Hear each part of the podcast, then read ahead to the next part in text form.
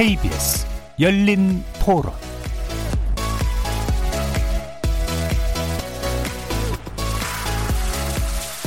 안녕하십니까. KBS 열린 토론 정준희입니다. 이해가 안 되죠. 인간이 아니죠. 뭐 손을 뒤지고 몇 시간씩 가방에 넣게 해서 그거는 정말 죽이겠다는 얘기거든요. 만약에 그거를 다른 사람한테 행동을 했으면 그건 살인죄잖아요. 근데 유독 왜 엄마이기 때문에 또는 아빠이기 때문에 거를 가볍게 해야 되는 그런 부모이기 때문에 더 심하게 법적으로 제약을 해야 된다고 봐요. 네 아이를 잘 키울 의무를 가진 거거든요. 그거는. 부모로서는 이해가 안 되는 행동인 것 같아요. 자식들이 부모들의 소유물은 아니니까. 준비 안 된 부모들도 있는 것 같고 요즘 또 사는 게 또 힘드니까 그런 부분도 애들한테 뭐 스트레스를 푸는 그러지 않나 싶어요. 훈육이라는 거를 기준을 어떻게 둬야 될지 언어로 애들한테 혼내는 것도 폭력이라고 말하는 경우도 있으니까 그 기준을 어떻게 잡아야 될지가 참 고민이 많은 것 같아요. 징계권 조항은 두 대 그걸 세부적으로 디테일하게 잡아야 된다고 생각해요. 무조건 체벌은 안 돼. 애한테 손대지 마. 그거는 아니죠. 네, 원가 정 보호주의는 없어졌으면 좋겠습니다. 일단 학대 받아서 정신적 충격을 받고 있는데 다시 집으로 돌아간다는 게 굉장히 힘들 거라고 예, 생각이 들고 다시 돌아간다고 하면은 부모가 제대로 된 치료가 됐는지에 대한 확인할 수 있는 방법을 고안한다거나 해야 될 것 같아요. 만약 반성을 하고 죄의식을 느낀다 그런 가정한테는 돌려보내도 되는 건데 법적으로 무조건 돌려보내서 다시 양육을 시킨다 그 부분에 대해서는 회의적이라고 생각해요.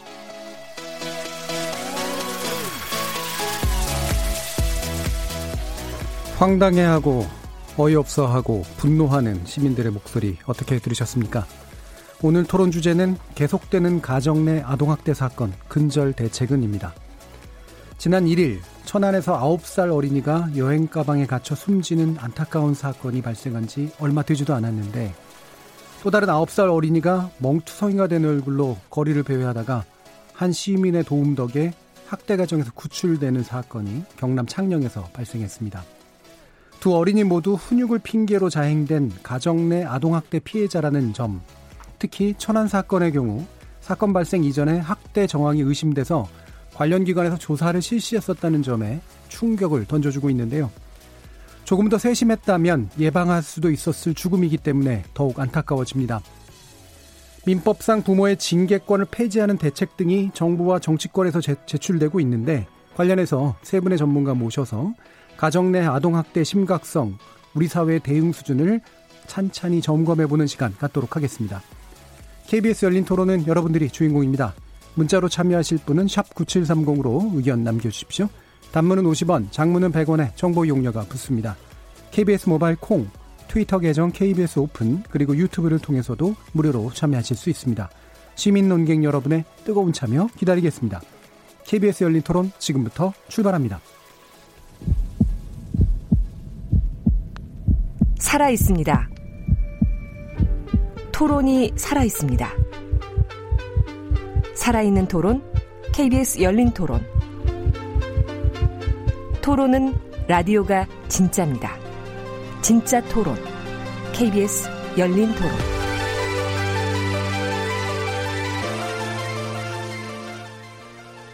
자, 오늘 함께 해줄 세 분의 전문가 소개하겠습니다. 조금 전까지 본회의에 계셨던 걸로 알고 있는데요. 더불어민주당 남인순 의원 나오셨습니다. 네, 안녕하세요. 그리고 아동관리보장원의 아동학대 예방본부 장화정 본부장 함께 하셨습니다. 네, 안녕하십니까. 한국 여성 변호사 이사이신 신수경 변호사 자리하셨습니다. 네, 안녕하세요. 자, 이렇게 세 분의 전문가 모시고 지금 당장 벌어지고 있는 아동학대 문제 좀 깊이 있게 들여다보는 시간인데요. 몇 차례 저희 토론에서도 계속 다뤘지만 사건이 개선될 기미가 전혀 안 보인다는 점 이런 것들이 이제 가장 심각한 우려를 낳고 있는 상황 같습니다. 그래서 여러 가지 아마 생각들이 드셨을 텐데 일단 간단히 현재 상황을 바라보는 소회 먼저 세 분께 듣고 쟁점 토론 들어가도록 하겠습니다. 먼저 남인순 의원께 여쭙겠습니다. 네, 저는 그 2013년에 그 발생했던 울산의 그 울주 아동 학대 네. 사망 사건 발생했을 때 그때도 제가 국회의원의 일원으로서 참 많이 충격을 받았었습니다. 음. 그래서 당시 그 아동 보호 어, 단체들이 제안을 해서 이런 사건이 재발되지 않게 해서 이번에 진상조사를 한번 해보자 해서 네. 진상조사위원회를 어, 국회 차원이라기보다는 저희 이제 의원실 차원에서 같이 아동 보호 단체들과 함께 꾸려서 진상조사 활동을 해서 그 당시에 그 한국판 클린비 보고서라고 하는 이서연 보고서를 냈습니다. 예. 그 보고서를 낸 지가 벌써 이제 7년이 지났는데요. 그때 굉장히 여러 가지 문제들을 이렇게 해서 제도 개선 방안을 마련을 했고 특히 아동 학대로 인한 사망 사건 더 이상 벌어지면 안 되겠다 이런 네. 각오로 사실 했는데요. 음, 그, 이제 그거 관련한 법 개정도 하고 했었는데 이번에 또 이런 잔혹한 아동 학대 사망 사건이 발생하는 걸 보고 너무나 참담하고 또 국회의원의 한 사람으로서 정말 많은 좀 죄송함을 좀 느끼는 그런 예. 심정입니다. 그래서 어, 이번에야말로 정말 아, 국가가 제대로 이런 사망 사건에 대해서 진상 조사를 사건이 날 때마다 해서 제도 개선을 확실하게 끝까지 할 때까지 예. 책임을 지는 그런 모습을 좀 보여줬으면 하는 생각입니다. 예. 그러니까 관련해서 지금 그 조사 보고서도 일찌감치 내셨고 계속해서 입법 활동을 해오셨는데 더더욱이나 막 이렇게 막중한 책임감도 느끼시고 되게 허탈감도 느끼시고 그럴 것 같아요. 그래서 그 대안에 관련된 부분 이따가도 좀 더 자세히 들어보도록 하겠습니다. 그다음 장화정 본부장님께 여쭤볼게요. 네, 이렇게 아동학대 사건들이 연달아 발생하고 있어서 저도 마음이 참 무겁습니다. 이런 사건들이 바, 이제 반복되지 않도록 하여간 대책을 보완하고 또 제도적으로 미비한 점이 없는지 이번 기회에 좀 더 점검해 보겠습니다. 예. 신수경 변호사님. 예, 그 남인순 의원님 말씀하신 대로 상당히 그 법률적으로는 유의미한 개정들이 많이 이루어지고 있었는데 음. 이게 실무적으로는 뭔가 제대로 돌아가지 않았던 것이 아닌가라는 예. 반성을 해보게 되고요. 일선에 있는 어른으로서 상당히 미안하고 안타까운 마음이 큽니다. 음.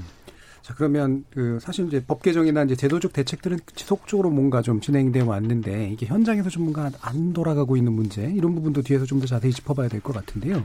일단은 말씀이 나왔으니까 이제 사건에 대해서 먼저 좀 제가 짚어볼게요. 신수경 변호사님께 다시 한번 질문을 드려야 될 것 같은데 이 천안 사건이 이게 의심 신고가 있었는데 이제 이런 일이 벌어진 게 제일 좀 충격적인 거잖아요. 어떻게 해서 이렇게 됐다고 지금 판단하시나요? 이게 일선에서 아동학대 사건이 신고가 될 경우에 있어서 저희가 이제 아동학 대 처벌법 상으로는 응급조치라고 해서 72시간 동안 네. 일선 현장 실무자들의 판단으로 분리를 할 수 있는 조치도 할 수 있습니다만 음. 아마도 이 사건 같은 경우에는 직접 대면하는데 시간적인 조금 경과가 있었고 현장 실무가들이 분명히 고위험군일 수 있는데 그 예. 부분에 있어서 좀 판단을 그르친 게 아닌가라고 보여지고 있습니다. 음. 예. 이런 경우 그러면 책임을 이런 책임을 방기한 공무원에게 물어야 되나요? 어떻습니까? 우선은 그거는 지금 뭐 명확하다고 보여지지는 예. 않습니다만 우선 현장에서 바로 분리를 하지 않는다 그래도 또 여러 차례 또 다르게 또 이후에 또 음. 다시 뭐 분리를 할 것인지 아이를 어떻게 모니터링 할 것인지 여러 가지 장치들이 있을 수 있었는데 그 부분에 대해서 또 놓친 부분이 있기 때문에 예. 명확히 바로 그 현장에서의 판단이 잘못되었다 그것만 가지고 저희가 문제 삼기는 음. 조금 어려운 부분은 있습니다. 좀 구체적으로 좀 들여다볼 필요가 있다는 예, 말씀이신 그렇습니다. 거죠. 예. 그게 음. 말씀하신 남인순 의원님 말씀하신 진상 조사에서 예. 이루어질 수 있을 거라고 저는 생각하고 있습니다. 음, 예. 왜냐하면 이제 언론 보도라는 게 또 되게 단순화시키는 그런 면들이 있어서 예. 또 금방 또 누군가가 책임 추궁을 하게 되고 이렇게 예. 되는데 실제로 왜 이런 일이 벌어졌는지를 좀 더 천천히 들여다볼 필요가 있는 것 같네요. 그러면 창녕 문제도 좀 간단히 일단 먼저 좀 짚어볼 텐데 이 창녕 피해 아동이 현재 이제 보호쉼터 생활 중이라고 예. 장관정 부부장 이게 어떤 상태인지 좀 알려주시겠어요? 지금 아이는 일시보호 시설에서 잘 지내고 있고 쉼터라는 곳에서 잘 지내고 있고 예. 밥도 잘 먹고 있다는 것으로 저희가 보고 받았습니다. 예. 어, 이 아동이 위탁 가정에서 과거 생활했다고? 네, 예. 15년, 17년 정도까지 위탁 예. 가정에서 생활한 것으로 알고 있고 음. 그때 이제 부모님들이 경제적으로 좀 어려워서 위탁 가정에 신청을 하셨고 예. 이제 그런 과정에서 이제 다시 아이를 집에 갈 수 데리고 가고 싶다라고 얘기해서 음. 위탁 가정에서 집으로 돌려 보냈던 것으로 제가 알고 예. 있습니다. 그럼 이제 원래 원 가정이 이제 아이를 다시 이제 좀 수용하겠다 네. 해서 네. 어, 가게 된 그런 케이스고 이런 경우라면 당연히 돌려지게 그렇죠. 되는 네. 그런 게 일단 기본적인 원칙이긴 네. 하죠. 예. 알겠습니다. 그러면 장관전 부님께 좀 더 추가적으로 현재 상황에 대한 질문도 몇 가지 좀 드려볼게요. 지금 아동 학대 현황이 어떤가에 대해서 좀 몇 가지 정리가 필요할 것 같아요. 네, 안타깝게도 아동학대 신고 건수는 매년 조금씩 증가하고 있습니다. 예. 저희가 17년에 3만 4천 건이었던 것이 18년에 3만 6천 건. 19년이 아마 4만 정도로 저희가 추정하고 음. 있습니다. 이렇게 학대가 매년 증가하고 있는 거는 저희가 봤을 때 아동학대에 대한 이제 사회적 인식이 어느 정도 좀 진행되고 있어서 발견이 조금 더 늘어나고 있다라고 네. 생각하고 있긴 하지만 우리나라 우리나라 아동 발견율, 그러니까 학대 아동 발견율은 천명당 한 세 명 정도 꼴입니다. 음. 그걸 2.9%밀이라고 저희가 네. 표현하는데 선진국은 9에서 12명 정도가 발견되니까 네. 아직도 우리가 조금 더 발견해야 되는 상황이 아닌가라는 음. 추정을 하고 있고요. 아시는 것처럼 이렇게 경제적으로 어렵고 또 사회적 경, 그 지지 체계가 좀 부족하고 그리고 원만하지 못한 부부 관계에서 이렇게 학대가 발생하는 것으로 저희는 분석하고 있습니다. 예. 그러면 방금 말씀 들어보면 생각보다 더 있을 수 있다라는 거잖아요. 네. 그러니까 이게 물론 선진국하고 우리의 기준이 뭐 다를 수도 있고 또는 현황이 다를 수도 물론 있지만 그렇죠. 그렇죠? 네. 일단 숨어 있는 어떤 아동 학대 네. 발견하지 못한 거 이런 게 꽤 있을 수 있다는 네. 말씀이신 거죠. 그럼 최근에 이제 늘어나고 있는 건 결국은 우리가 민감도가 좀 높아졌기 때문이라고 보는 거지 네. 절대량 자체가 많아졌다라고 판단하기는 좀 그럴 수 있다는 말씀이신가요? 그렇죠. 예. 음. 어떠세요? 지금 이런 신고 건수라든가 이런 학대 건수가 일단 증가하는 것처럼 느껴지면 보통 분들이 또 느끼시기에는 야, 왜 세상이 이렇게 흉악해졌어? 뭐 이렇게 이제 생각하실 수도 있을 텐데 지금 말씀하신 것처럼 문제가 심각해지고 있는 거다라고 봐야 되나요? 아니면 아, 말씀, 그렇게 말씀해 주지 않았으니까. 예. 지금 우리가 민감도가 점점 좀 높아지고 있는 어떤 과정은 좀 정상적이라고 판단하시나요? 남민선 의원? 글쎄요, 그 더 신고 건수가 늘어나는 거는 이제 그 문제에 대한 어떤 왜냐하면 음. 이제 누구나 신고할 수 있도록 돼 있거든요. 네. 그리고 의심 신고도 할 수가 있죠 네. 지금. 네. 그렇기 때문에 그 부분에 대한 어떤 신고 의무자군, 음. 직업군이 음. 많이 점점 저희가 더 확대를 했습니다. 그런 네. 것 때문에 그 신고를 반드시 해야 되는 그 22개 직종인가요? 14개.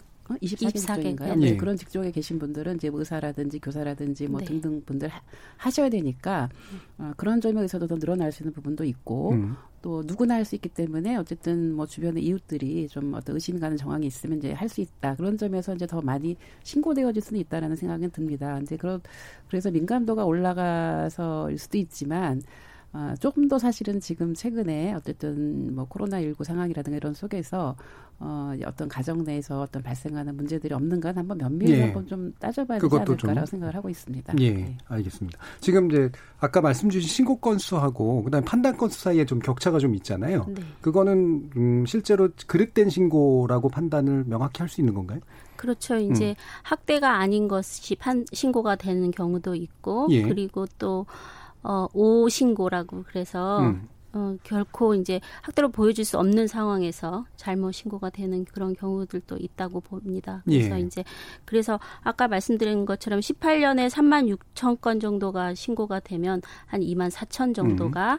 아동 학대로 판단되는 그런 상황입니다. 예. 이렇게 판단되고 나면 어떤 조치가 취해집니까? 이제 학대 사건마다 사실 조금씩 다 다르긴 하는데 예. 아까 우리 신 변호사님도 말씀하셨지만 응급 상황이 되면 3일 동안 저희가 응급 조치라는 거를 해서 음. 여러 가지 아이의 조사도 하고 그리고 응급 조치가 이루어지면 학대 행위자에 대해서 임시 조치를 해서 이제 아버지가 오지 못하도록 차단하는. 하거나 네 그러니까 음. 그 학대 행위자가 오지 못하게 하거나 상담 교육을 받을 수 있도록 하거나 또 아이들과 이렇게 전화하거나 뭐 이런 부분들을 차단하는 그런 거를 조치라고 얘기합니다. 예. 이제 이렇게 이렇게 조치를 하는 과정에서 부모가 이제 이제 부모에게 20시간 상담 명령 같은 것이 떨어지면 저희는 이제 이 현재 하고 있는 행위가 학대에 해당한다라는 것을 교육시키고 음. 이제 수사에 적극 이제 돌아갈 수 있도록 지원을 하는 체계로 바뀌고요. 사실 이제 경찰에서 이게 학대 사건으로 보긴 좀 어렵다라고 음. 얘기하면 아동복지법에 의해서 저희가 여러 가지 서비스를 주는 상황입니다. 예. 근데 아시는 것처럼 아동복지법에서는 행위자에 대한 조치를 하거나 어떤 개입을 강제성을 음. 가지고 할 수 있는 조항은 없습니다. 음. 그래서 이제 그 행위자이지만 이제 적극적으로 서비스를 받을 대상으로 생각하고 이제 동의를 받고 거기에 대한 여러 가지 서비스를 주도록 이제 요구를 합니다. 요청을. 네. 그럼에도 불구하고 그 집에서 문을 열어주지 않거나 음. 서비스에 적극 가담하지 않으면 거기서 사실 종결이 되는 상황들이 꽤 많습니다. 음.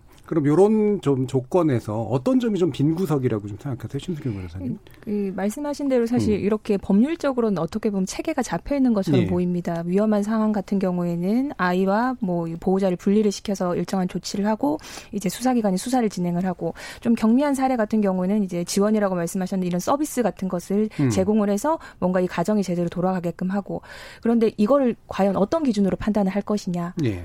할 때는 결국은 그 실무자들의 판단이 될 수밖에 없는 거고요.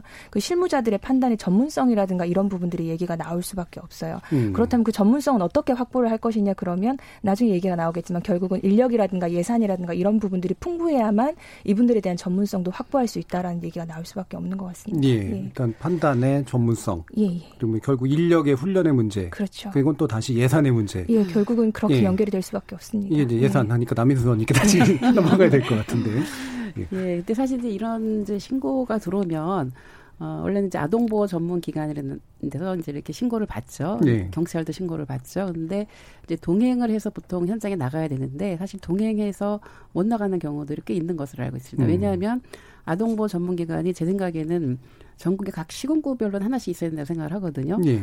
근데 지금 몇 개가 있냐면 전국에 68개가 있습니다. 음. 그러면 굉장히 먼 거리를 그 아동 학대 현장까지 가야 되는 경우가 있, 있다 보면 이제 경찰이랑 못 가는 경우도 있고 하다 보면은 제대로 조사가 이루어지지 못하는 경우들도 뭐 있고 왜냐하면 이제 그 가해 행위자가 그 집을 못 들어오게 한다라든지 여러 가지 저항을 하게 되면 어떤 공권력의 힘이 없기 때문에 어, 조사를 더 이상 하기 어려운 부분들이 있거든요. 네. 그래서 사실 이제 이번에 저희가 추진하는 것이 그 다른 나라들처럼 조사하는 부분에 만큼은 어, 그 공공이 맡아야 되겠다. 이게 예. 민간 기관 위탁을 하는 것이 아니라 공공에 맡 맡아야 되겠다라는 건데 음. 사실 공무원을 늘리는 거잖아요. 이게 그렇죠. 다 예산이죠. 음. 그래서 그 아동 아동복지 전담 공무원을 더 늘려야 된다라고 했는데 어 이게 10월 1일부터 시행이 됩니다. 이 조사에 대한 공공 공공화된 것이 근데 어 이번에 다 하는 것이 아니라 100 118개 부터 시작을 예, 해요. 290명. 예. 그 이유가 뭐냐면은 예산이 부족하고 네. 훈련된 그 전문가가 없다는 이유로 그렇게 음. 하고 있거든요. 음.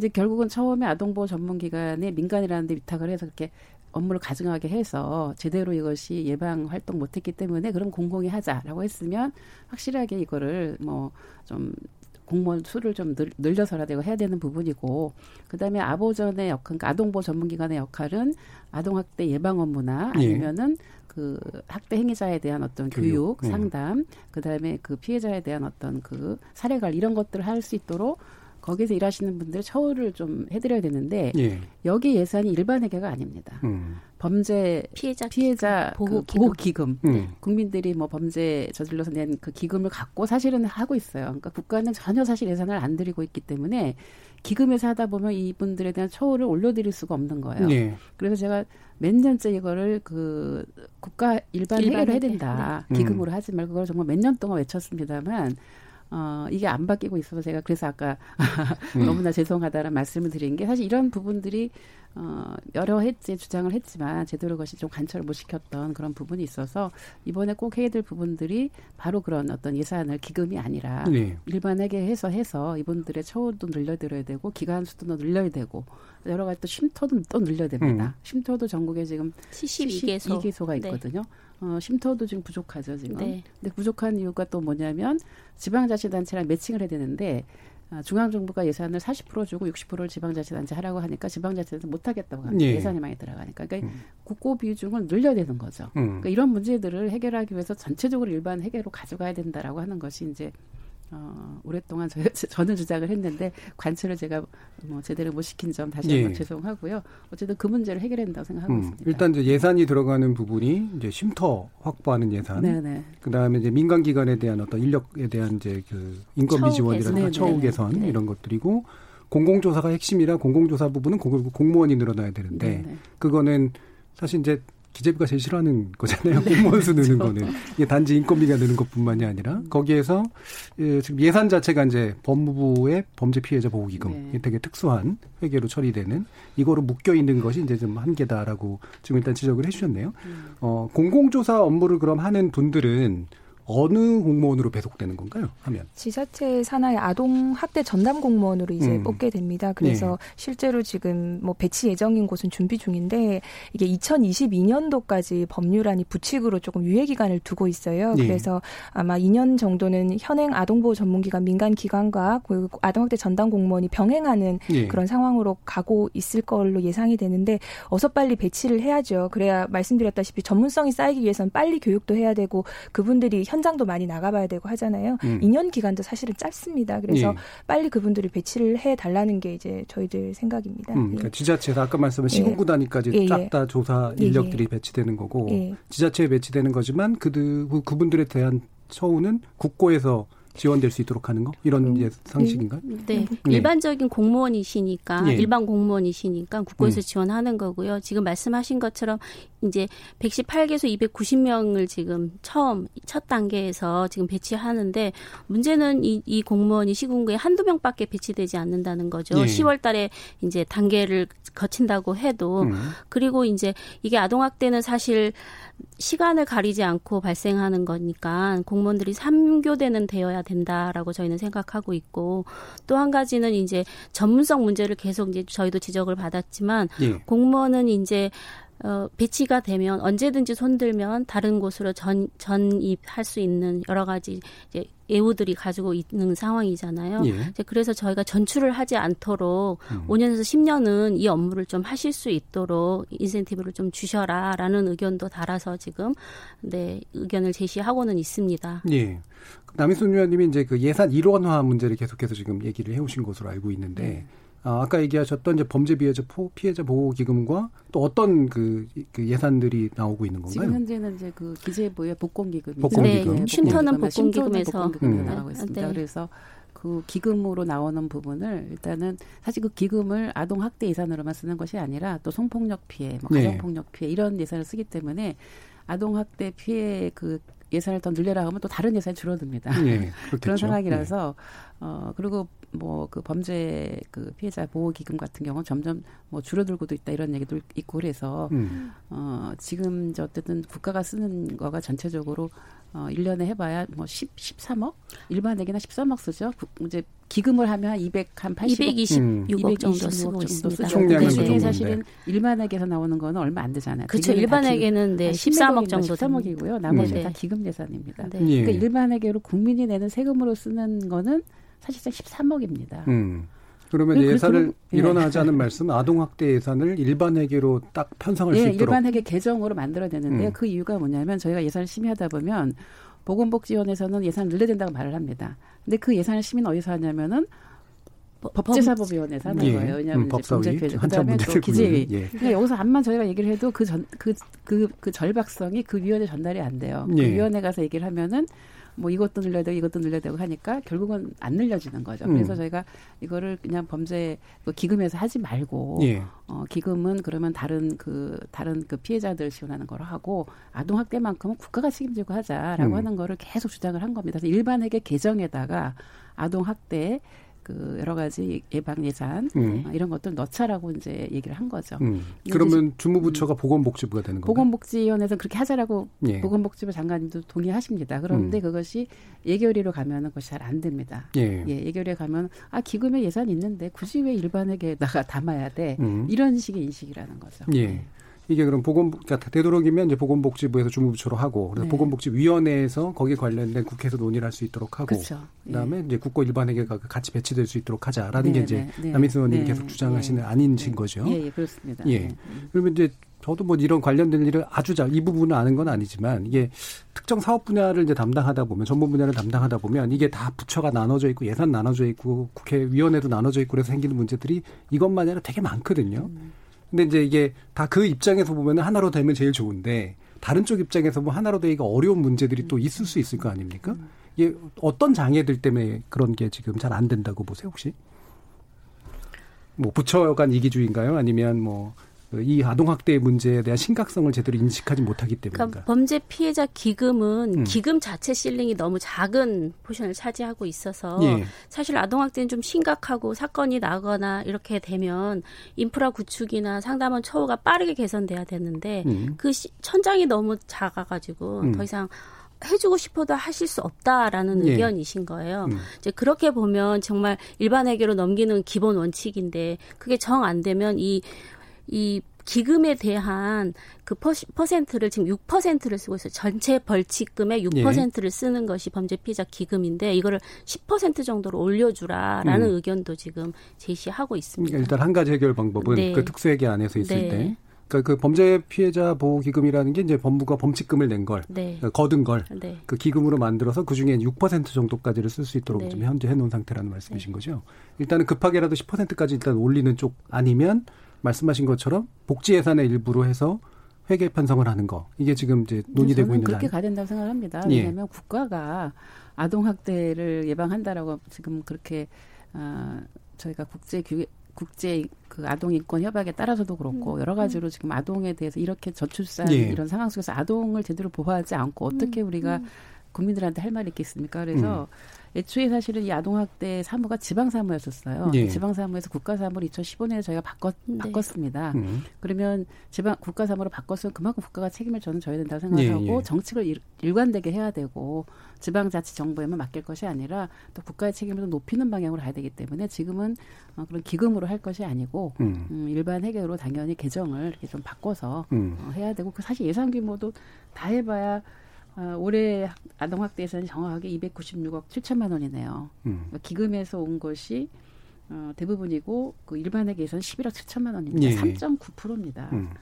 어, 이건 말이 안 되는 것이고요. 그래서 어, 이게 제일 문제가 아까 말씀드린 대로 운영부처와 재원부처가 나눠져 있으니까 어, 뭐 저희가 암만 주장해도 실현이 안 됩니다. 예산부에서 음. 막히기 때문에 그래서 그 재원을 단일화하고 그다음에 정책 부서에서 이 재원을 논의를 해서 음. 할수 있도록 하는 이것 체계를 일원화 시켜줘야 된다고 생각합니다. 예. 그러면 이제 제가 볼 때는 말씀을 들어보면 핵심은 이게 이제 아동 피해를 입은 분들에 대해서 그냥 범죄 피해자에게 이제 피해에 대한 지원을 좀 해주고 보호를 해주는 정도 수준이 아니라 네. 복지 체계 전반적인 안에서 네. 아이를 키우고 양육하는 그런 문제 체계 안에서 국가가 책임져야 될 문제인 것 그렇죠. 같다라는 네. 네. 인식이신 거잖아요. 네. 그래야 이제 뭔가 예산에 관련된 태도도 바뀌고 이제 이렇게 된다라는 그런 네. 말씀이신 것 같네요. 신승현 변호사님 뭐 제가 한 말이 전, 전적으로 동의합니다. 이게 예. 아동 관련돼서는 단순히 이제 범죄 피해자로 보기보다는 음. 아까 말, 말씀 많이 하셨다시피 그 아이가 성년으로 성장학 때까지 혹은 성년 이후에도 이 아이의 그 삶에 영향을 미치는 게 상당히 많기 때문에 다양한 지원들이 들어가야 됩니다. 학교 관련된 부분도 있을 수 있고 추후에 이제 부모와 완전하게 단절이 될 경우에 후견인을 지정하거나 뭐 이런 부분들도 있을 수 있고요. 형제 자매의 관계도 네. 있을 수 있고요. 지역 사회 안에서 이 아이가 온전하게 다시 한 사람의 몫을 할, 하고 살아갈 수 있게끔 계속 지원이 들어가야 되거든요. 음. 태어나자 나서부터 성년이 될 때까지 거의 20년 가까운 그 지원이 들어가야 되는데 그 예산이 다 어디서 나오겠습니까? 이게 네. 범죄 피해자로서만 접근을 해서는 한계가 있습니다. 음. 네. 그래서 그 부분 이제 저 뒤에서 또 대책 논의하면서 2부에서 좀 더 자세히 한번 얘기해 보도록 하고요. 다시 좀 아동학대 심각성에 대해서 몇 가지 더 이야기를 나눠보면 어떨까 싶은데요. 어, 아동 학대가 어떤 식의 유형으로 좀 분류가 되는지도 좀 알고 싶거든요. 이거 어떻습니까, 장보부장님? 네, 일단 네 가지 음. 유형으로 분류할 수 있고요. 기본적으로 이제 이렇게 때리는 문제, 때리는 도구를 거? 음. 사용해서 때리거나 이제 손 발을 사용해서 때리는 그런 폭행을 음. 의미하는 거죠. 그리고 이제 말로, 그러니까 그거는 신체 학대라고 신체 얘기하는 학대. 거고요. 말로 하는 게 정서 학대입니다. 음. 나가 죽어라, 뭐 내가 음. 너를 왜 키우고 있는지 모르겠다, 뭐 이렇게 말씀하시는 거, 비교하고 비난하고 무시하고 위협하는 거. 네. 그리고 이제 잘 알고 계시는 성학대 문제, 음. 그리고 이제 방임이라는 방치 문제가 음. 있습니다. 제대로 밥도 안 먹이고 그 계절에 맞는 옷도 제대로 안 입히고 그리고 이제 먹을 것도 제대로 주지 않는 이런 예. 유형인데 문제는 이제 중복 학대가 상당히 중복 네, 겹친다는 얘기죠. 음. 네, 때리면서 욕하고 음. 욕하면서 밥 안 먹이는 이런 음. 문제들이 꽤 심각한 학대로 음. 지금 작용하고 있습니다. 이게 우리가 보통 이제 심각성으로 이게 보통 알려지게 되니까 대부분이 이제 학대 그러면 때리는 문제, 그러니까 네. 과도한 폭행의 문제, 신체 학대 문제로 네. 좀 단순화되는 경향도 있고 성학대 같이 아주 심각한 경우 이런 문제로 되는데 말씀처럼 이제 정서적이거나 아예 방치해 버리는 거 네. 이런 것도 되게 중요한 학대 유형이라는 말씀이시잖아요. 그러면 이런 학대가 아까 이제 건수 자체는 일단 좀 그 신고 건수는 늘고 있는데 어, 이 과정에서 좀 이 지적도 좀 하더라고요. 그러니까 문제가 돼가지고 파악이 돼서 뭔가 시정 조치를 들어갔는데 그 부모에 의해서 또 다른 학대가 일어난다거나 담 책임자에서 또 다른 학대가 일어나서 이른바 재학대되는 그런 비율 네. 이런 것도 꽤 높다고 하더라고요. 그 네. 실제로 그렇습니까? 지금 재학대율이 10에서 12% 정도, 그러니까 음. 작년에 10% 정도를 차지하고 있었어요. 그러니까 이제 우리나라는 친권이 사실 아주 강력한 나라이잖아요. 예. 그래서 이제 아이를 다시 돌려달라라는 요청을 하고 이제 아이가 다시 집에 돌아가면 사실 다시 학대가 되는 그런 부모님들이 한 2,500명 정도는 지금도 여전히 계시다라는 예. 의미이고요. 사실 아보전에서 학대 행위자나 피해 아동에 대해서 여러 가지 서비스도 하고 상담 치료도 하고 뭐 여러 가지를 하고는 있으나 그 아이를 양육하는 방법에 대해서 제대로 다시 습득하지 못하고 음. 다시 학대를 하는 그런 상황이 보여집니다. 음. 그럼 이게 재학대가 여러 가지 문제가 좀 결합돼서 나타나는 것 같은데 일단 아이 그러니까 부모가 내가 부모 역할을 하는 게 뭔지 잘 몰라서 나오는 일단 문제가 그렇죠. 제일 클 테고요. 네.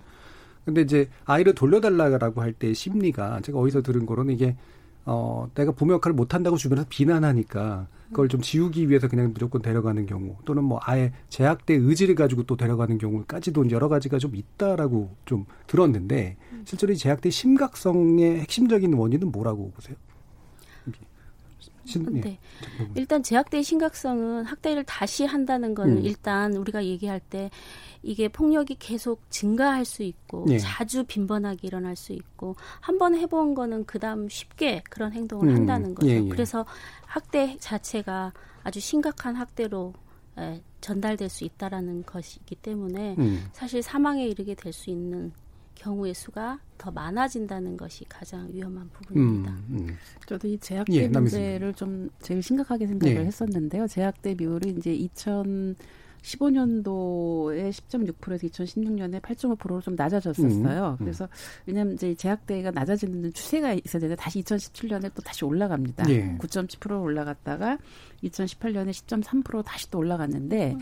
사실 이제 그 아동보호 전문 기관에서 계속 이제 학대 피해 아동은 계속 모니터링을 하거든요. 음. 그러니까 뭐 몇 개월까지, 6개월까지 보고 그다음에 또 12개월까지 보고 이렇게 모니터링을 해서 그 안정화가 되는가를 쭉 보는데 어 저는 이제 이런 제약대가 발생하는 부분에 대해서는 이 아동보호 전문 기관의 역할 그러니까 어떤 조사 업무를 공공기관에 맡기게 되면 그 아동보호 전문기관은 그야말로 제약대를 예방하기 위한 활동에 훨씬 더 많은 비중을 둬야 된다고 생각합니다. 왜냐하면 예. 여기서 굉장히 고위험군이 그렇죠. 나오거든요. 그래서 음. 사망에 이르게 하는 그런 경우들이 있기 때문에 그 아동보 전문 기관을 통해서 이렇게 했던 여러 가지 사례를 들어보면 그 부모가 그 자식과의 관계를 어떻게 설정할 것인가, 또 훈육이 무엇인가, 또 이런 어떤 어, 폭력적인 행위를 해서는 안 된다라는 그런 걸 꾸준하게 부모 교육을 하고 부모와 자식과의 관계를 지속적으로 이렇게 원활하게 만드는 그 역할을 그 아동보 전문기관의 전문가들이 사례 관리를 하면서 그 관계가 좋아졌던 예들을 좀 음. 들었거든요. 근데 그거를 네. 그렇게 충분히 할 수가 없다는 겁니다. 음. 그러니까 그렇게 충분히 그런 서비스를 제공을 해줘야만이 제약대로 가지 않는 거거든요. 그래서 여러 가지 그동안의 현장에서 문제 때문에 이 조사 업무와 이 제약대 예방을 하기 위한 그런 어떤 교육이라든지 상담이라든지 이런 쪽으로 사례 관리를 하는 쪽으로 이렇게 역할을 좀 나눠서 어, 이쪽 그 어, 사례 관리하는 활동을 네. 좀 강화를 하게 되면 제약대 비율이 좀 낮아지지 않을까 음. 그렇게 생각을 하고 있습니다. 네. 이 고위험군에게 이제 다시 아이가 돌아가서 제약대를 받는 것이 가장 심각한 문제가 네. 될수 있기 네. 때문에 네. 그 부분이 아까 얘기하신 이제 공공조사 쪽이 확대되고 권한도 좀 생기고 그러면 예방할 수 있는 것이 좀 더 높아질 것이다. 그렇죠. 이렇게 네. 말씀하시는 거죠. 그러면 어 지금 이제 관련된 법률이 뭐 뒤에서 좀 더 대책 논의는 하겠습니다만 이게 이제 특별하게 만든 법이 있잖아요. 그러니까 아동학대 범죄 처벌에 대한 특례법이 시행됐는데 어떠세요, 신번 선생님? 이게 효과가 좀 있다고 생각하십니까? 우선은 이제 기존의 아동복지법에 없었던 조항들이 들어가 네. 있기 때문에 일종의 그 가해자와 피해 아동을 분리시킬 수 있는 강제로 분리시킬 수 있는 음. 조치라든가 이런 부분들이 들어갔고 법원이나 수사기관이 직접적으로 개입할 수 있는 부분들도 들어갔습니다. 그리고 저 같은 이제 변호사들이 피해 네. 아동들을 위해서 변호 활동을 할 수 있게끔 피해자 변호사 제도도 들어갔고요. 음. 그런 부분들을 생각한다면 뭐 충분히 뭐 일정한 효과는 있다라고 보여지긴 합니다. 음. 그럼 현장에서 느끼시기에는 어떠세요, 장, 장군 부장님? 사실 이렇게 법이 만들어져서 음. 사실 아동보 전문기관은 엄청 기대를 하고 예. 지금 이제 경찰과 공조라는 체계를 갖추고는 있습니다. 근데 이제 현장은 경찰하고 눈높이 그리고 판사님들, 검사님들과의 아동학대 인식의 차이가 여전히 있어서 예. 그런 부분의 조율이 현실적으로는 상당히 어려움이 많습니다. 음, 그러니까 현장에서 그걸 바라보는 그 시각이 인력들마다 되게 차이가 있다라는 네. 말씀이신 거잖아요. 구체적으로 어떤 것들이 있나요? 즉 이제 현장에 나갔을 때 음. 어, 아동보 전문기관 당연히 학대이고 음. 응급 조치를 해야 된다라고 예. 생각하는데 이제 경찰 입장에서는 아 이걸 사건으로 태울 필요가 있느냐라고 음. 생각하시는 부분이 있거나 저희는 이게 임시 조치가 반드시 빠르게 이루어져야 된다라고 생각하는데 임시 조치가 기각되는 경우도 예. 있고 뭐 판결이 저희는 조금 더 학대의 심각성을 고려해서 판사님의 판결이 조금 더 형량이 셌어야 됐다고 생각하지만 음. 이거는 뭐 그냥 가정 내에서 그리고 다른 아이들이 이제 양육을 하기 때문에 그런 보호자 측면을 고려해서 양형이 나온다든지 음. 여러 가지 상황들은 현장에서 꽤 많이 음. 보여집니다. 기본적으로 개입이나 조치의 필요성에 대한 민감도가 상당히 좀 다른 것. 음. 그다음에 뭐 아마 뒤에서 말씀 나누겠지만 양형에 대한 네. 그 사법배 또 판단도 상당히 다른 네. 거. 이런 것들이 현실로서 좀 느껴지시는 문제인가 보네요. 남인수님 그 관련된 입법 과정에서 이게 어느 정도 좀 예상 좀 일부 좀 됐을 것 같긴 한데 실제로 그 평가 법에 대한 평가를 해주시면 어떠세요? 예, 그동안 사실은 음. 이 아동학대 범죄처벌 특례법과 아동복지법을 여러 차례 사실을 예. 개정을 예. 했죠. 2014년에 제정이 됐고요. 음. 어, 그래서 이제 어쨌든 뭐 이거를 국가사무로 전환시키거나 뭐 이런 효과들은 있었다고 음. 생각을 합니다. 아, 그런데 이제 그럼에도 불구하고 그법 이후에도 이건 이제 양형을 강화시킨 거거든요. 네. 양형 강화시켰지만 여전히 매년 30명 정도의 그 아동 학대로 인한 사망 사건은 계속 발생을 줄어드는 추세는 아니더라고요. 그러니까 네. 그러니까 이런 거 보면은 음. 처벌을 강하게 한다고 해서 음. 이 범죄가 줄어드는 것은 또 아니지 않는가라는 생각이 듭니다. 그래서 이제 오히려 처벌 강화 중심보다는 어떤 법의 취지나 어떤 그 작, 정책의 어떤 방향이 어떤 사전 예방이나 네. 아까 말씀드린 어떤 제약대에 대한 방지 또 피해 아동에 대한 보호 이거 중심으로 법이 음. 좀더 더 어, 좀, 그, 법의 어떤 그, 이렇게, 그, 틀 자체가 좀 바뀌어야 되는 것이 아닌가. 어떤 네. 처벌 중심의 형태보다는 그래야 된다고 생각을 하고 있고요. 그래서, 어, 이제 그런 점에서 사실은 뭐 여러 수년간의 논의 끝에 이번에 그, 어, 특례법하고 아동복지법을 고쳐서 그 조사 업무의 공공화를 이제 하게 되는 거죠. 근데 예. 그것이 이제 시행되기 전에 이제 여러 가지 일들이 발생을 하고 있는 거고요. 그래서 음. 어, 어떤 그 민간 중심으로 이 아동보호 체제를 갖는 건 분명히 한계가 있다. 음. 어, 이제는 정말 공공성과 책임성의 문제로 가야 되기 때문에 어, 어떤 예산도 더 확충을 해야 되고 이제 그런 방향으로 법이 좀 더더 더 어떤 법의 취지가 2014년에는 분명히 그냥 양형 강화였습니다. 예. 지금도 예. 다 양형을 강화하는 법이 주로 나옵니다. 근데 음, 음. 그걸로는 해결이 안 된다고 저는 보고 있습니다. 예. 예. 이 특례법이 뭐 나름대로 아까 변호사님 말씀해 주신 것 같은 그런 차단이나 강제 조치에 관련된 것들이 일부 있었기 때문에 개선 효과는 있지만 네. 전반적으로 보면 결국 양형의 네. 문제로 집중돼 있었기 때문에 네. 국가 사무로서 뭔가 예방에 좀 음. 제대로 좀 치중할 수 있는 그런 게 지금 제도적으로 부족한 네. 상태. 네. 자, 이 부분은 좀 뒤에서 좀 더 자세히 아마 얘기 나눠 볼 수 있을 것 같고요. 어, 우리 청취자 여러분들도 여러 가지 좀 생각들이 좀 있으실 것 같아서 한번 들어보고 가야겠습니다. 정의진 문자 캐스터. 네, 지금까지 청취자 여러분이 보내주신 문자들 소개합니다. 먼저 콩 아이디 K71872293님. 존속살인, 존속상해, 존속상해치사는 가중처벌하는데 왜 친자식에 대한 살인, 상해는 가중처벌하지 않나요? 오히려 영아살해죄는 감경하는 이러한 형법 체계는 문제가 있습니다. 아동에 대한 민법상 징계권, 가족 내 사적 체벌권은 폐지되어야 합니다. 유튜브 청취자 정세영님. 아동학대 가해자들에 대한 처벌 강화는 물론이고 나아가 가해 부모들을 대상으로 한 심리 상담 또는 치유 프로그램들이 마련되었으면 합니다. 학대받은 경험이 가해 부모를 만든다고 하잖아요. 지식의 부족도 대물림되는 게 안타까운데 폭력이나 학대마저 대물림되는 상황 안타깝습니다. 피해 아동들은 도와달라고도 못하잖아요. 부모를 교육해야 합니다. 유튜브 청취자 MH킴님. 아동학대 근절은 쉽지 않겠지만 노력은 계속 기울여야겠죠. 가해자들에 대한 제재가 강화되어야 하고 관련해서 사회에서 더욱 관심을 많이 가져야 할 것 같아요. 자격 없는 부모들이 너무 많습니다. 무엇보다도 예산을 적절한 곳에 제대로 사용하면 좋겠습니다. 콩 아이디 1958님. 매번 열린 토론 잘 듣고 있습니다. 아동학대 근절을 위해 법과 제도의 개선도 필요하지만 사후적인 방법에 불과하다고 여겨집니다. 학교에서 장기적으로 인간 존중을 중요시하는 윤리적인 교육이 우선시돼야 한다고 생각됩니다. 콩 아이디 7087님. 궁금한 게 학대 부모에 대한 별도의 교육이나 훈련 프로그램이 있나요? 없다면 필요한 교육을 받아야 재발을 막지 않을까요? 콩 아이디 4939님. 아동들에게 투표권이 있었으면 국회의원들이 아동학대에 대해 이렇게 나몰라라 하진 않을 겁니다. 표가 없으니 관심이 적은 거 아닌가요? 해주셨고요. 콩 아이디 0533님. 근절 대책으로 가해 부모의 친권도 박탈하고 공공쉼터 확충이 필요해 보입니다. 저출산 시대에 낳은 소중한 아이들, 우리 사회가 잘 보호해야 합니다라고 보내주셨네요. 네, KBS 열린 토론. 이 시간은 영상으로도 생중계하고 있습니다. 유튜브에 들어가셔서 KBS 일라디오 또는 KBS 열린 토론을 검색하시면 지금 바로 토론하는 모습 보실 수 있습니다.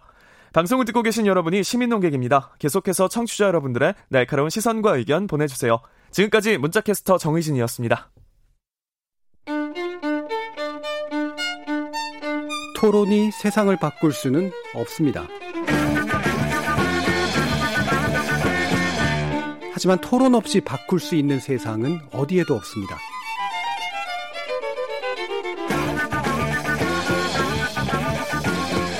세상의 선한 변화를 갈망하는 당신.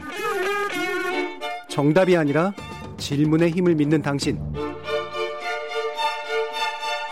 우리 KBS 열린 토론에서 만납시다.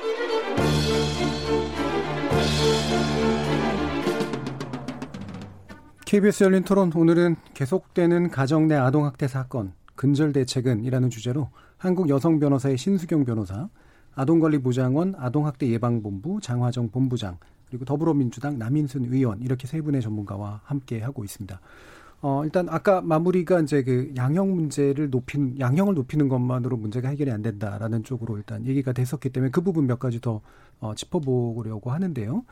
어, 일단 천안 사건에서 보니까 이게 막 계모의 문제다 이렇게 뭐 흔한 그 어떤 프레임들이 만들어졌다가 친부도 이제 뭔가 이제 알고 있었고 그래서 지금 이제 불구속으로 이제 수사가 되고 있는 그런 과정으로 보이는데 일단 그 신 변호사님이 네. 어떻게 좀 혐의 혐의 문제라든가 그 음. 양형이라든가 이런 게좀 전개될 것 같다고 판단하세요? 천안 사건 같은 경우에 지금 침 그 계모 관련해서는 아동학대 치사로 우선 진행이 되고 있는 것 같은데요. 예. 경우에 따라서는 지금 사안 자체가 아이 사망이 있어가지고 고의가 있었느냐 음. 부분으로 갈 것 같아서 음. 살인죄까지도 검토해 볼 수 있지 않을까 수사 결과 저는 생각을 하고요. 예.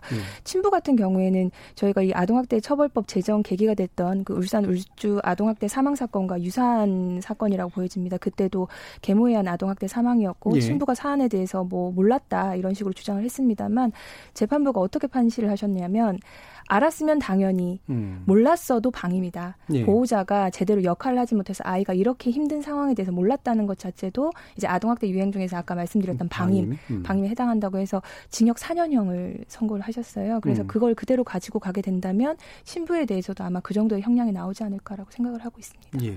그, 음. 그러면 지금 이제 그, 그 양형이 뭐 높다고 해서 좋은 게 아니다. 뭐 이건 충분히 이해가 가는데 심지어는 낮다. 그 양형이 잘 제대로 이루어지고 않고 있다라고 하는 지적에 대해서도 한번 검토해봐야 될 것 같은데 실제로 그런가요? 우선은 음. 그 그 대법원의 양형위원회라는 곳이 있습니다. 예. 그래서 법률에 정해져 있는 법정형을 어떻게 구체적으로 선고를 할 것인가 기준표를 제안을 하고 있는데요. 아동학대 관련해서는 일반 우리들이 뭐 신체적 학대나 정서적 학대 여기에 대한 양형 기준은 없고 음. 아동학대 치사와 아동학대 중상해에 대해서만 양형을 얘기를 하고 있습니다. 그런데 실제 아동학대 치사는 살인죄에 준할 정도라고 생각이 돼서 예. 이 아동학대 처벌법 제정 시에 살인죄와 거의 동일한 형량으로 법정형을 만들어 놨습니다. 음. 무기 5년 이상의 징역입에도 불구하고 음. 실제로 양형위원회에서 제안하고 있는 이제 형량은 4년에서 8년 정도. 예. 그 실제 살인죄 같은 경우는 무기를 제한을 하고 있거든요. 음. 그래서 실제로 선고하는 형량과 이제 이렇게 좀 차이가 있기 때문에 이제 양형이 좀 부족하지 않느냐, 낮지 않느냐 이런 얘기가 나오고 있는 것 음. 같습니다. 그러니까 양형위원회에서 지금 제한하는 것 예. 자체가 이미 좀 예, 많이 낮은 낮습니다. 상태. 예, 일반 음. 살인죄에 비해서. 그러면 이제 판사들의 재량도 사실은 그 안에서 움직일 수밖에 없는 거 아닌가요? 예, 사실 음. 그렇습니다. 그 아동학대 치사죄로 실제로 음. 유사한 사건들 같은 경우에 아동학대 치사죄로 됐을 경우에야 살인죄로 됐을 경우에 형량 차이가 뭐 10년 가까이 나는 경우들이 보통입니다. 예. 예 그래서 아무래도 판사님들께서 제안한 양형위원회 형량보다 높인다 하더라도 살인죄만큼은 선고하고 계신 건 아닌 걸로 보입니다. 음. 예.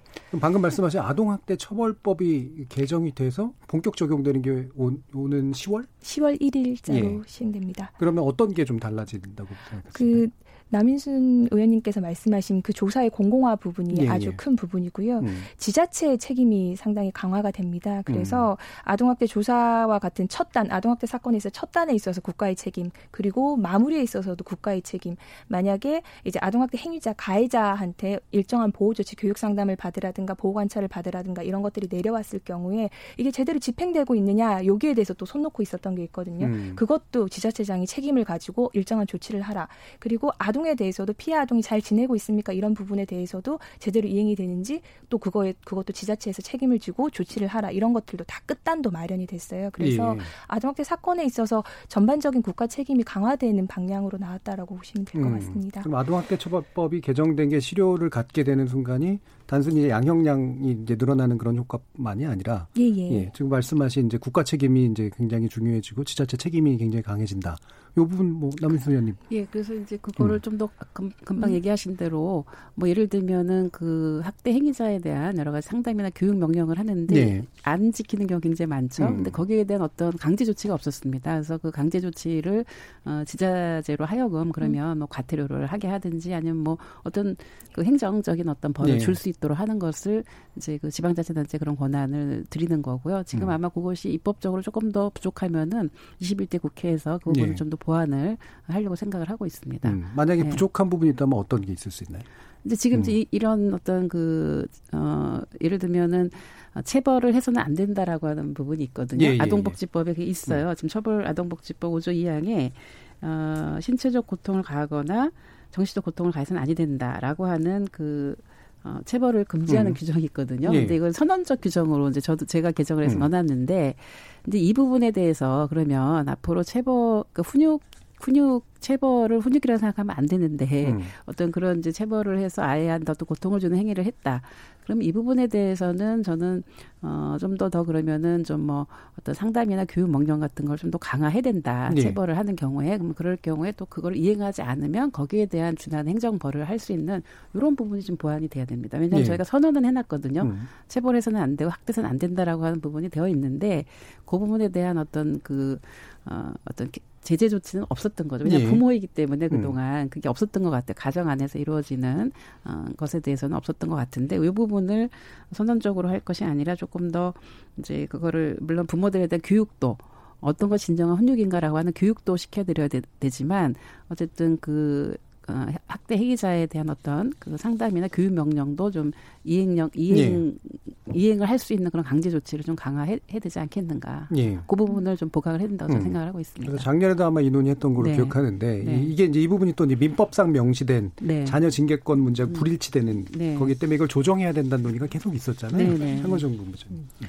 사실 민법 915조는 친권자가 아이의 보호와 교양을 위해서 징계할 수 있다라는 징계권을 가지고 있습니다. 네. 근데 이제 많은 행위자가 얘기하시는 것처럼 당신은 체벌을 한 게 아니라 훈육을 했다라고 음. 얘기를 음. 하고 계십니다. 음. 그래서 지금 현 시대의 훈육과 대치되고 있는 체벌을 용인하고 있고 뭔가 오해해서 사용하고 계셔서 저희들 입장에서는 이 징계권 자체가 삭제돼야 된다라고 생각하고 있습니다. 네. 그래서 아까 이제 시민분들 얘기하시는 거 들어보면 예, 예상 가능한 얘기들이 좀 나오는데 그 작년에도 이제 그랬던 것 같고요. 보면 그 아무리 그래도 아이를 절대 때리지 못하게 만드는 건 좀 너무 심한 거 아니야? 네. 부모가 해야 될 일을 그럼 방기하란 얘기야? 라는 식의 그런 네. 얘기들을 하시잖아요. 네. 이것이 왜 문제인지 좀 얘기해 주시죠.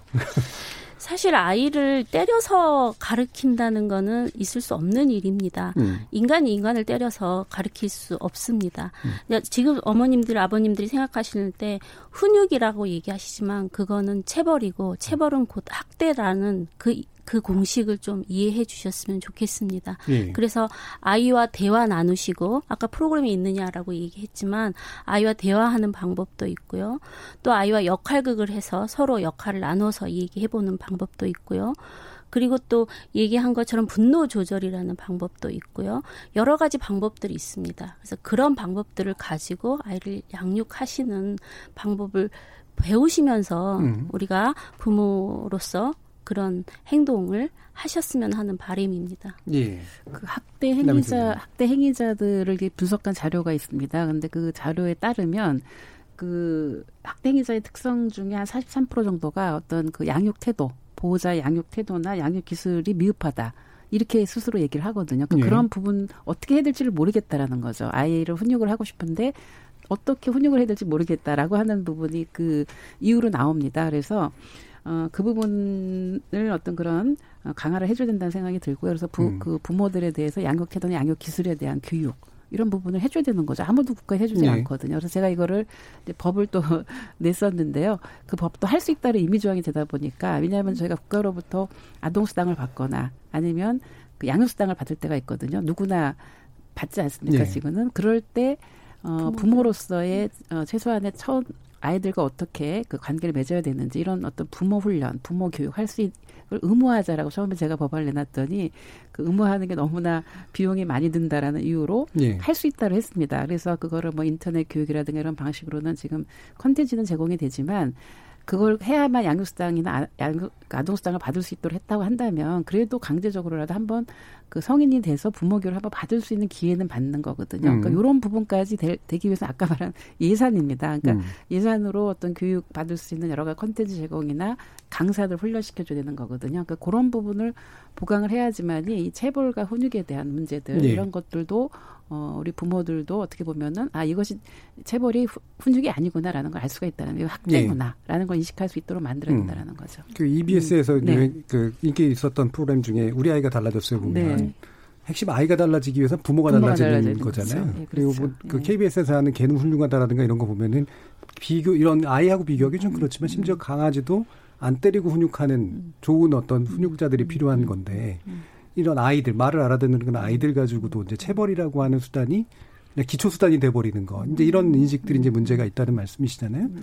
그러면 그신 변호사님 어떻습니까? 이런 체벌 그러니까 또 생각하시는 게 그럼 아니 그럼 간단하게 이제 손바닥이라도 이제 한두 대 이렇게 한번 네. 손바닥 맞자라든가 네. 이런 식의 아주 되게 단순한 정도의 수준까지도 그럼 처벌되는 거야? 라든가 이런 식의 생각을 하실 것 같은데 어떠세요?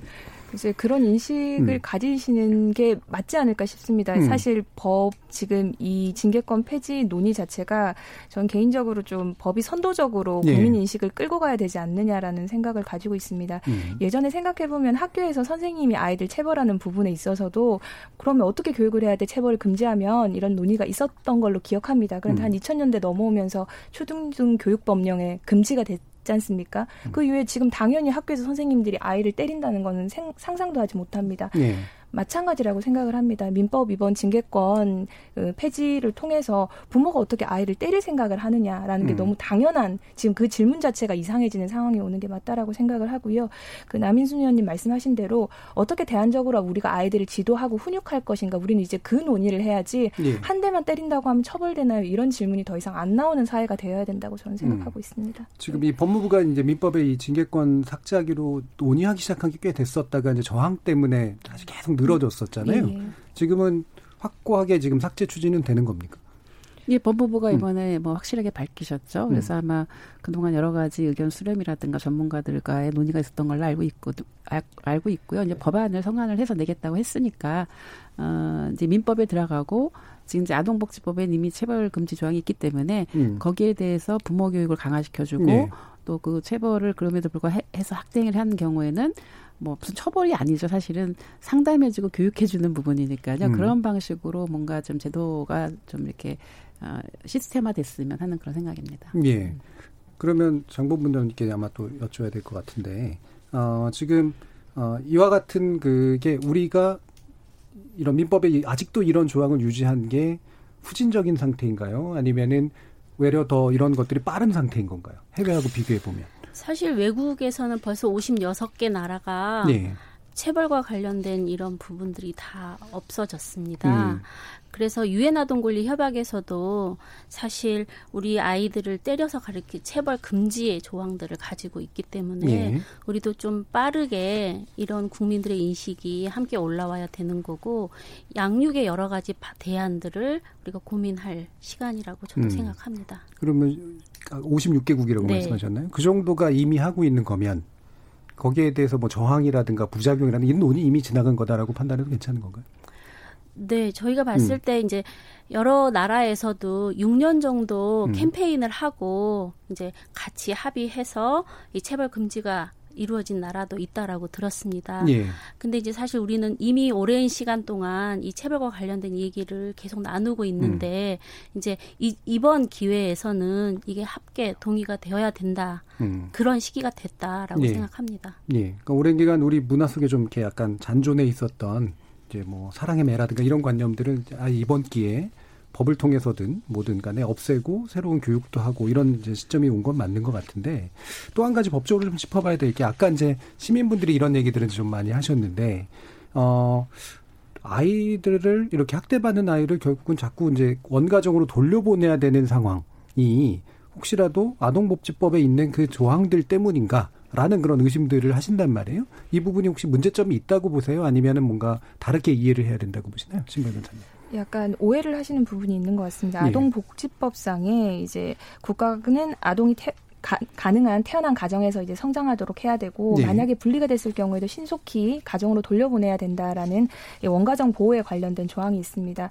이게 이제 심각한 아동학대 피해를 입은 아동들도 그런 무조건 음. 원가정으로 가야 되느냐 그건 아니고요. 이건 유엔 아동권리 협약상에도 나와 있고 음. 아동복지법은 아동 학대 피해 아동들만의 법이 아니라 음. 일반적인 아동들의 복지에 대한 법이기 때문에 그런 일반적인 원칙을 선언해 놓은 건데 그 조항을 조금 오해하시는 게 아닌가 싶습니다. 예. 실제로 너무 고위험 아동이고 음. 어, 이 피해 아동이 원가정으로 회복될 경우에 뭔가 문제가 발생하고 위험할 경우에는 돌려보내지 않습니다. 음. 그건 실무적으로도 판단을 하고 법원에 이제 도움을 얻어서 판단을 하기도 하기 때문에 때문에 전적으로 우리가 무조건 원가정으로 돌려보낸다라는 오해는 하지 않으셔야 될 것 같습니다. 음. 네. 그러니까 상당 부분 오해라는 그런 말씀이시잖아요. 네. 예, 남희수 의원님. 네, 그래서 이제 지금 학대 피해 아동의 경우에는 그런 어떤 쉼터라든가 시설 보호를 이제 하는 경우들이 있는데요. 음. 지금 이제 그룹홈 제도라는 게 있거든요. 그래서 이제 지금 그룹홈에 보면은 그 학대 피해 아동들이 거기에 와서 많이 어, 그 가정과 유사한 한, 환경에서 아이들이 보호를 받고 있습니다. 그래서 아니면 또 뭐 위탁 가정이라는 여러 가지 그 방법들이 있기 때문에요. 지금 이제 그 원가정 보호라고 하는 것을 좀 더 넓게 해석해 보면 사실은 가정과 어, 유사한 환경에서 아이들을 예. 돌봐야 된다라는 그런 개념입니다. 그래서 음. 시설 보호보다는 이제 어떤 그런 가정과 유사한 환경으로 본다면 저희는 그룹홈이라든지 아니면 음. 위탁 가정 이런 제도들이 있습니다. 그래서 음. 지금 위탁 가정도 전문 위탁 가정 제도를 이제 곧 도입할 예정인데요. 그런 경우는 좀 더 전문성을 갖고 그 위탁 그 가정에서 좀 이렇게 피해 아동들은 여러 가지 여러 가지 치료들이 필요합니다. 그래서 예. 그럴 경우에 그런 전문성을 갖고 아이들을 어, 돌볼 수 있는 이제 그런 제도도 도입이 됩니다. 그래서 음. 그런 부분들이 같이 좀그 어, 감안돼야 되는 것이 아닌가. 음. 그 원가정 보호가 그냥 그대로 있는 그, 그 가정에 그 학대 예. 가해자가 있는 그 가정에 그냥 가야 된다 이런 의미는 아니라고 생각을 합니다. 음. 예. 그럼 그런 의미 보면 이제 사실 학대 가정, 학대가 존속되고 있는 가정은 가정이 아닌 거잖아요. 예, 예 그렇죠. 예. 새로운 의미의 가정에 좀 더 좋은 가정에 어떤 네. 아이가 배치될 수 있도록 네. 가정적 조건을 이제 확보해 주는 거. 네, 그런 이게 원래 취지라는 예, 예, 취지라는 음. 거죠. 예. 그러면 아까 위탁 가정도 이제 바로 그런 것에 이제 포함이 될 텐데 네. 그 쉼터 말고 이제 위탁 가정 같은 데가 좀 더 이제 좋은 대안은 실질적으로 맞나요? 어떻습니까? 네, 저희가 음. 이제 생각할 땐 특히나 영유아 아이들 같은 경우는 더더욱이나 네. 전문 유탁 가정에 들어가면 훨씬 더 가정적인 분위기에서 그리고 형제 어, 자매들과 함께 생활할 수 있는 그런 상황이라고 보여집니다. 음. 이제 그럼에도 불구하고 현재 우리가 일반 가정 위탁이 8% 9% 정도밖에 되지 않고 예. 대부분 친인척이나 이제 그 조모, 조, 할아버지 할머니에게 위탁이 되는 그런 상황들이 많아서 예. 사실 이 전문 가정 위탁 제도가 이 오피니언, 오피니언 리더들이 조금 더 활발하게 나서 주시면 음. 아이들이 조금 더 안전한 장소에서 생활을 할 수 있지 않을까 뭐 이런 음. 생각들을 가지고 있고 아까 의원님 말씀하신 것처럼 예산이 좀 사실 이것도 필요한 그런 예. 상황입니다. 위탁 가정이라는 게 이런 가정의 분위기를 제대로 좀 만들어주는 데 있어서 굉장히 좀 필요한 장치일 것 같은데 어, 이런 위탁 가정의 수 자체도 일단 좀 적을 테고요. 아무래도 네. 그 예산 문제도 있겠지만 네. 또 인식도 있는 거고 훈련 받는 분들도 상당히 좀 필요하고 음. 그럼 이제 뭐 수나 조건 이런 것들은 어떻습니까 지금? 지금 만 명의 아이가 한 예. 8,300여 가, 가정에서 생활하고 있는 상황이고요. 음. 일반적으로 위탁 가정의 부모님이 되시기 위해서는 적합한 소득이 있으셔야 되는 거고요. 예. 그리고 이제 종교의 자유를 인정하고 또 건전한 사회 구성으로서 자랄 수 있도록 양육과 교육을 할 수 있어야, 되고 또 25세 이상이어야 되고요. 음. 특히나 자녀가 없거나 아니면 4명 이하의 예, 자녀를 가지고 있으셔야만이 또 위탁을 할 수 있는 그런 상황이고 예. 당연히 아동학대나 이렇게 성학대 뭐 이런 부분들이 없어야 되는 거는 당연한 거고요. 그러니까 음. 이런 조건들이 잘 맞춰지면 아이가 조금 더 행복하고 안락한 장소에서 예, 잘할 수 있겠죠. 음.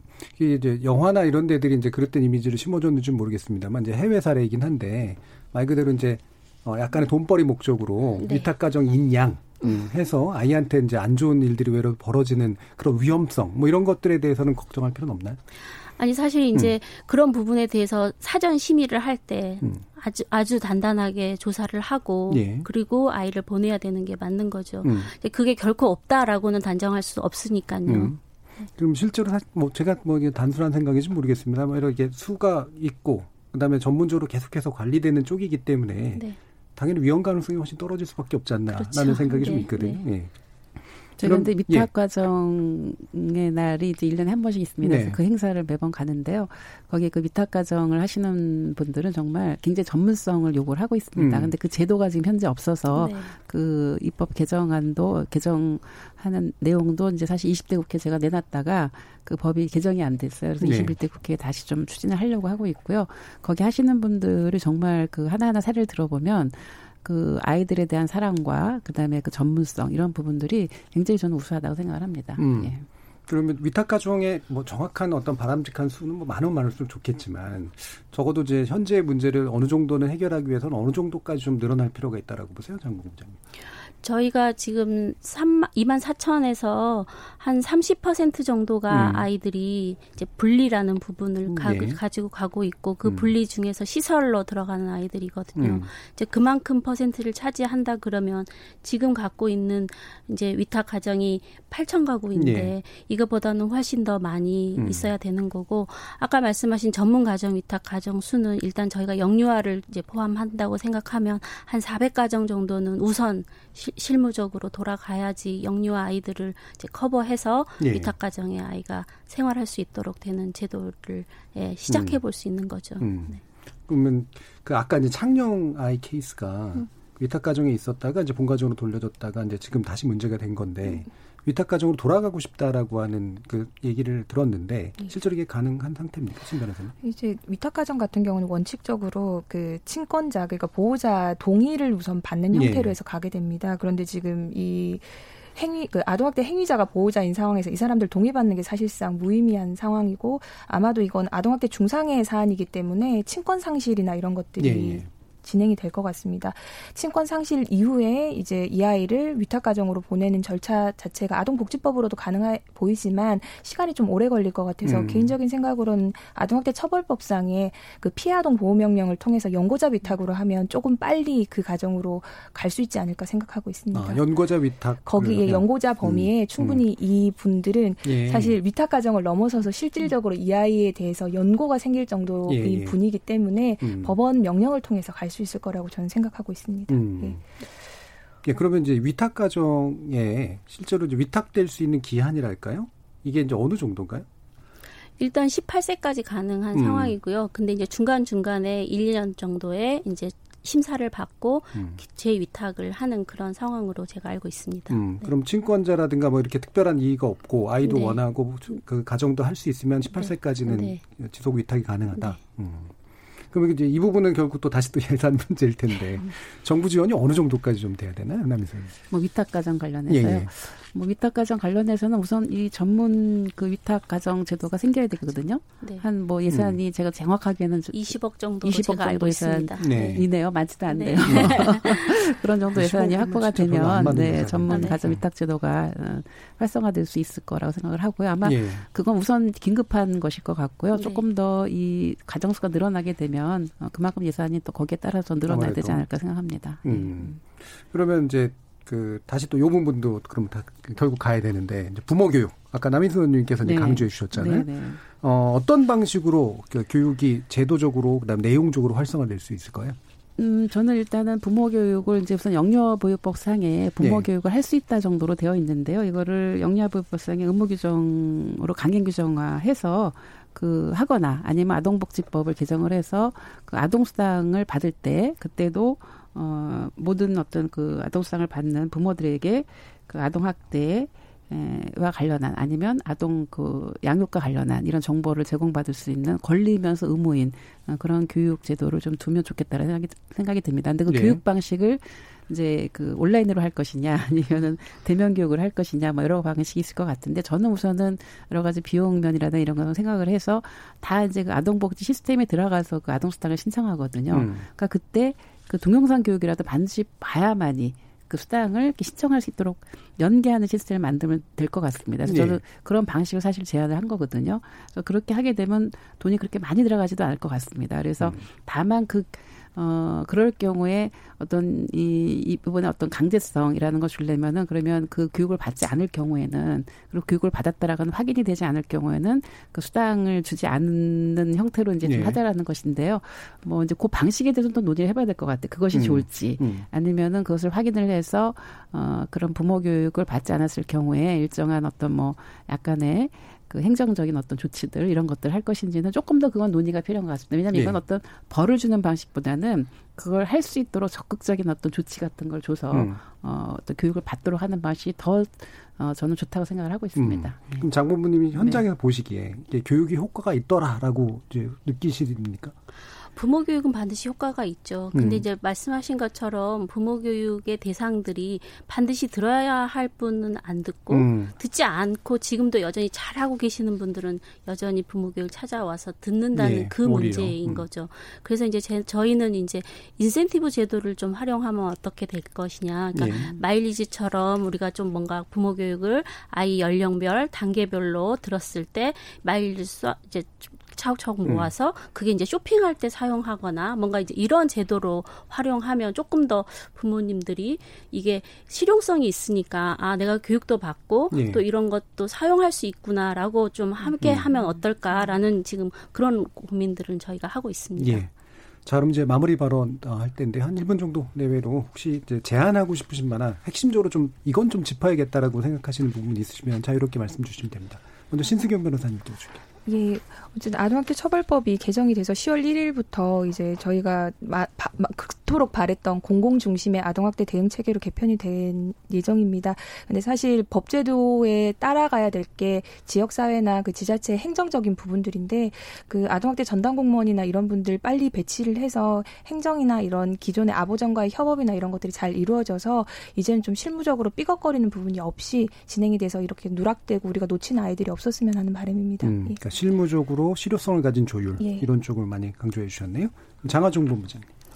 일단 이렇게 국가가 아이를 책임지겠다라고 나섰는데 이제 가정에서는 사실 문을 열어주시고 이게 특별히 너가 잘못이 있어서 국가가 들여다보는 게 아니라 국가에서 뭔가 도움을 주려고 음. 지금 들여다보는 상황이니까 조금 협조를 해주셨으면 하는 그런 바램이고요. 사실 아이 양육 쉽지 않습니다. 예. 그래서 예. 가장 쉬운 부모 교육 중에 하나는 심호흡입니다. 심호흡 음. 한번 하시고 아이를 이해하시고 배려하고 기다려주는 그런 부모님의 역할이 좀 필요해 보인다라고 음. 생각하고 저희 아동권리 보장원에서도 아이 권리 증진을 위해서 조금 더 노력하겠습니다. 음. 실제로 이제 아동학대 혐의로 만약에 찾아오고 그러면 막 이렇게 부끄러워하거나 되게 좀 거부감을 느끼거나 이럴 네. 가능성이 굉장히 그렇죠. 높잖아요. 네. 그리고 특히 아동학대가 그게 그렇게 좀 교육을 덜 받거나 음. 열악한 가정에서 나타날 가능성이 굉장히 높기 때문에 도움을 도 주는 거다라는 네. 인식 그 네. 부분을 굉장히 강조해 주셨네요. 자 그러면 이제 여당이 해주실 역할 굉장히 많지 않습니까? 네. 예, 남인수 의원님. 네. 그 아동 학대로 사망하는 아동이 없는 음. 그런 음. 나라를 만들어야 되겠다고 생각을 하고 있고요. 그러기 위해서는 정말 많은 일들을 해야 되지만 우선 그 아동 학대 예산만큼은 어, 기금이 아니라 어, 일반 회계로 반드시 편성을 해서 어, 여러 가지 그 지금 앞에서 얘기됐던 그런 현안들을 해결하기 위해서 신속하게 해결하기 위해서 예산이 일반에게로 꼭 전환돼야 된다라는 거를 추진하겠다는 말씀을 드리고요. 어, 그리고 어떤 그 징계권에 대한 폐지 논의가 되어 있는데 이걸 국민적인 여론을 좀 더 수렴을 하고 음. 어, 징계권 폐지만이 아니라 징계권 폐지가 됐을 때 그만큼 부모 교육을 네. 받을 수 있는 권리 차원에서 어, 부모 교육을 활성화시킬 수 있는 여러 가지 방안들을 어, 예산 확보와 더불어서 반드시 이뤄내겠다 음. 이런 말씀을 드립니다. 음. 이, 이 문제가 사실 보편적인 문제라 네. 입법 경쟁이 벌어질 가능성도 좀 있고 네. 그래서 아까도 말씀처럼 이제 양형 높이고 막 이렇게 당장 뭐 이게 눈에 보이는 걸 할 가능성도 있는데 네. 그런 걸 예방하려면 뭐가 필요할까요? 네, 뭐 저는 뭐 이렇게 국회에서 이렇게 예. 문제가 있을 때마다 사실은 관련한 법안이 우리로 쏟아집니다. 예. 근데 그 입법도 중요하지만 그 입법을 뒷받침할 수 음. 있는 음. 사실은 예산 확보까지 그리고 음. 그것이 잘 현저하게 정착이 되는지까지도 사실 모니터링이 돼야 된다고 생각합니다. 이제 그런 점에서 이제 국회 보건복지위원회나 아니면 법사위원회에서 지속적으로 이런 아동학대 문제에 관심을 갖고 있는 의원님들의 어떤 모임 예. 사실 그게 있어야 또 계속 그 모니터링이 되고 음. 또 이렇게 전문가들과의 어떤 거번 거버넌스 예. 체제를 갖추어서 어, 책임 있게 여당으로서 음. 어, 어, 저도 8년 어, 동안 이 문제에 관심을 예. 가진 주체인 만큼 어, 앞으로도 4년 동안 지속적으로 관심을 갖고 예. 챙겨보도록 하겠습니다. 알겠습니다. 오늘 KBS 열린 토론 이것으로 마무리하겠습니다. 함께해 주신 남인순 의원님, 장화정 본부장님, 그리고 신수경 변호사님 세 분 모두 수고하셨습니다. 감사합니다. 네, 감사합니다. 저는 내일 저녁 7시 20분에 다시 찾아뵙겠습니다. 지금까지 KBS 열린 토론 정준이었습니다.